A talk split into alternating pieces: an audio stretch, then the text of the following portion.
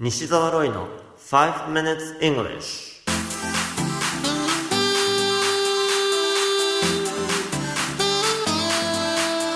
Good morning everyone こんにちは。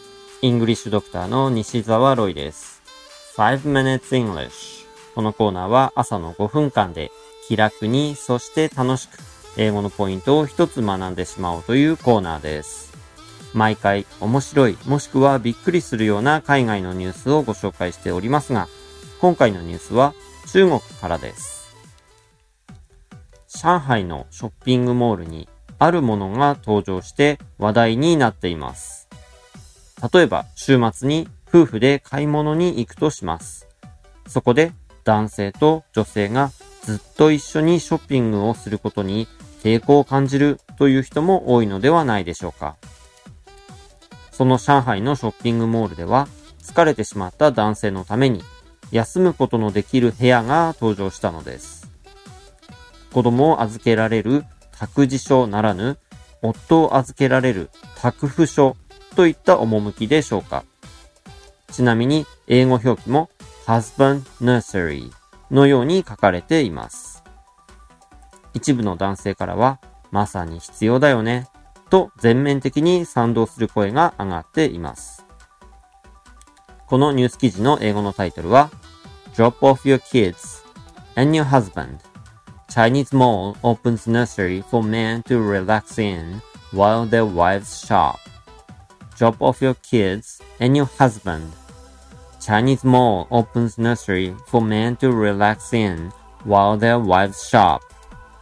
子供を預けてそして旦那も、中国のショッピングモールが妻の買い物中に男性が休める託付所をオープン。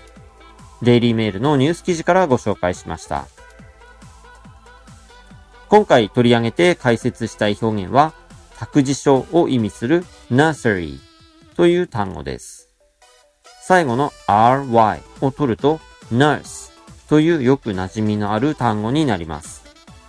nurse といえば看護師さんのことですよね。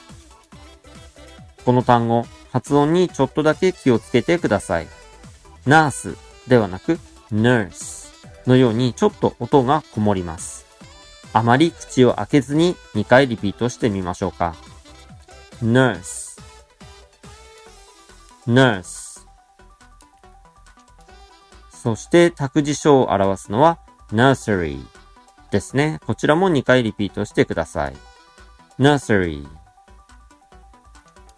nursery さて、この nurse という単語は名詞では看護師という意味ですが、実は動詞としても使われます。一体どういう意味になるかわかりますか？看護するとか看病するといった意味合いになります。つまり看護するという動作も表し、また看護する人も表すということですね。では、ここで問題です。nursing home と呼ばれる家があります。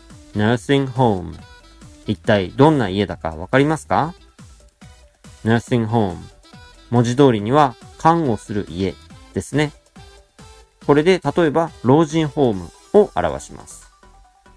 厳密に言えば、老人の方に限らず、介護をする施設なんですけれども、英語でニュースを聞いていると、nursing home という単語は結構耳にしますね。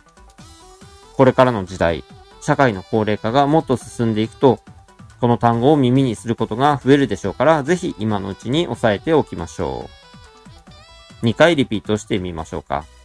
nursing home nursing home さて、高齢化つながりですが、加齢とともに気になることの一つが記憶力の衰えではないでしょうか。私、西沢ロイの新刊、頑張らない英単語記憶法、脳が活性化する効果的な使い方について解説していますので、ぜひお読みいただけましたら嬉しいです。You have been listening to 5 Minutes English お届けしましたのは、イングリッシュドクター西沢ロイでした。それではまた来週お会いしましょう。See you next week. Bye bye!